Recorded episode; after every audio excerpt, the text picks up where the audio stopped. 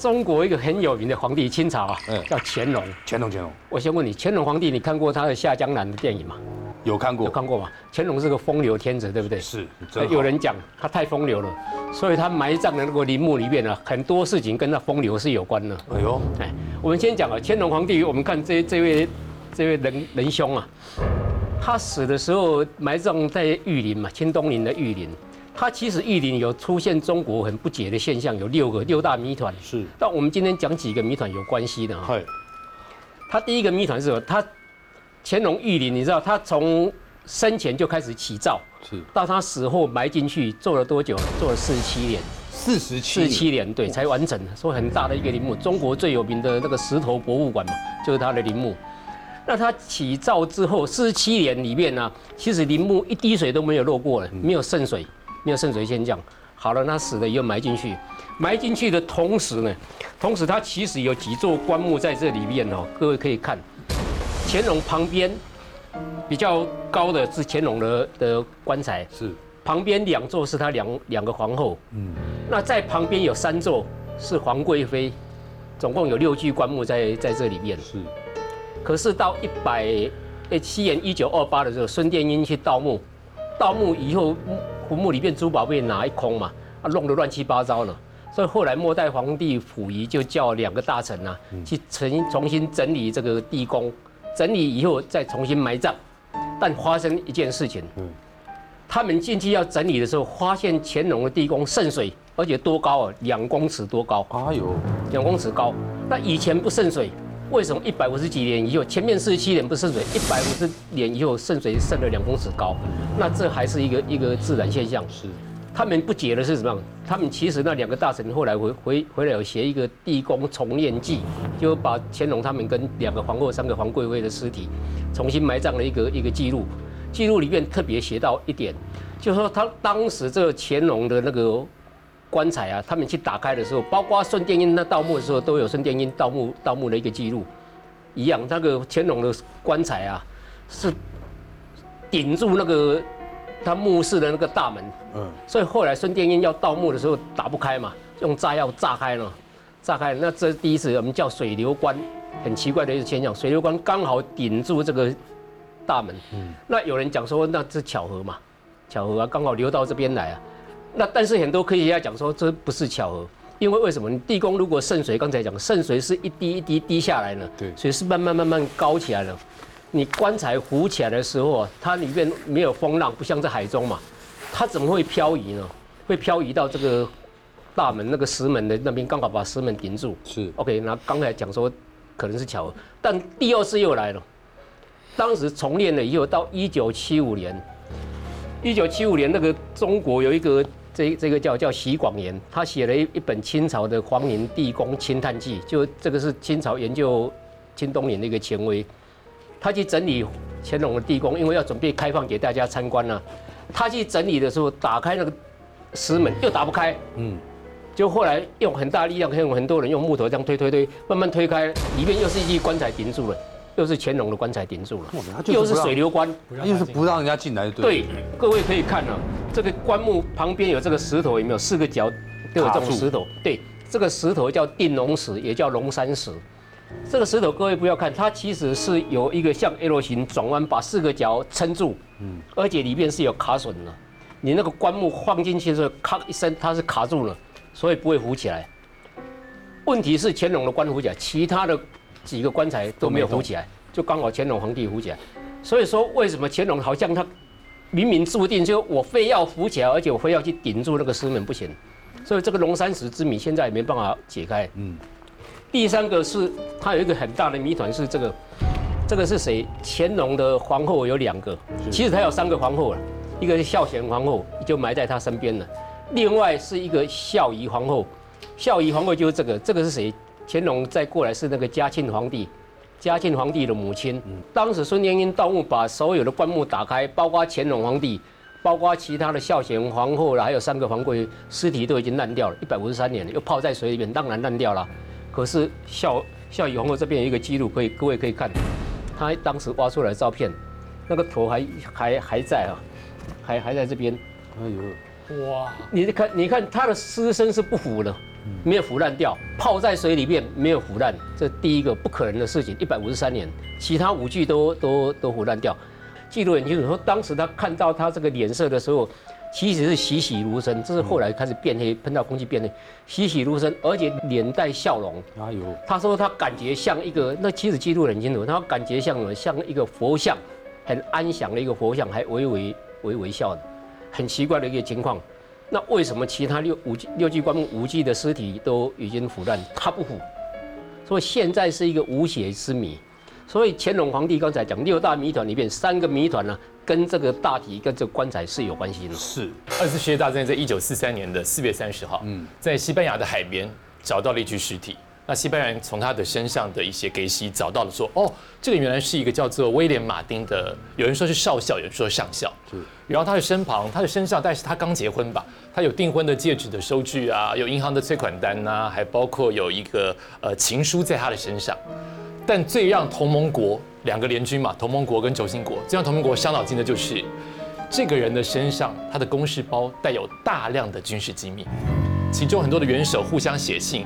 提到了关于他们要进攻萨丁岛跟希腊，但是他们会假装先攻西西里岛，但其实真正要攻的就是萨丁岛跟希腊。5月12号，这个消息从情报员就传到了希特勒的耳朵，希特勒就马上说啊，原来这个下一个地方攻击的欧洲的地方就是萨丁岛跟希腊，所以他调了大批的军马要给我们的同盟国杀个措手不及。那他以为他拿到的是最棒的消息了。没有想到，7月9号，同盟国他们出了一个行动，叫做胡斯克行动。这个行动其实没有人要攻打萨丁岛跟希腊，他们本来就是要攻打西西里岛，这是调虎离山之计。所以他们轻易的把西西里岛拿下来，甚至让轴心国其中的这个军跟兵死伤的跟俘虏的大概有20万之多，所以是个大胜。那到底整件事情到底怎么回事呢？就其实西西里岛是他们一开始就想要攻的地方，就设定好了。对，但西西里岛它地势险恶，它好守不好攻，所以人离开多一点比较好攻，所以他们就安排了一个伏师，经过非常缜密的计算，在4月30号月黑风高的时候，一个潜艇，英军的潜艇叫做6翼天使号，6个翅膀，6翼天使号。他们放了这个浮尸，伪装了这个浮尸的相关的所有的身份，算好洋流，浮尸就刚好停在了西班牙的港口海边。那为什么不把浮尸直接飘到，也许飘到意大利啊，飘到德国会好一点？那太假。对，他们就是经由第3者来认定说，让西班牙人，因为当时西班牙是所谓的中立国，但他其实心目当中是偏着德国的，对，所以他们借由这个嘴告诉德国的情报员说，我达到一个最棒的一个消息，这个公式，这个服饰当中有大量的军事的机密，西班牙人不会骗他。对，但是德国可不是省油的灯，他们就好好的去计算一下，到底从头到尾这会不会是个假的服饰？所以他们从这些烂烂的书信当中，居然还拼凑出来这个服饰威廉·马丁，他的爸爸跟律师的通信，包括邮戳，包括寄信的地方，包括路径，他们通通去调查说，代表这个身份是真的，威廉·马丁是真的，真的有这个人。但是再往下计算，怎么可能一个少校，顶多上校，会有这么多的军事机密在他的包包里面？不可能嘛！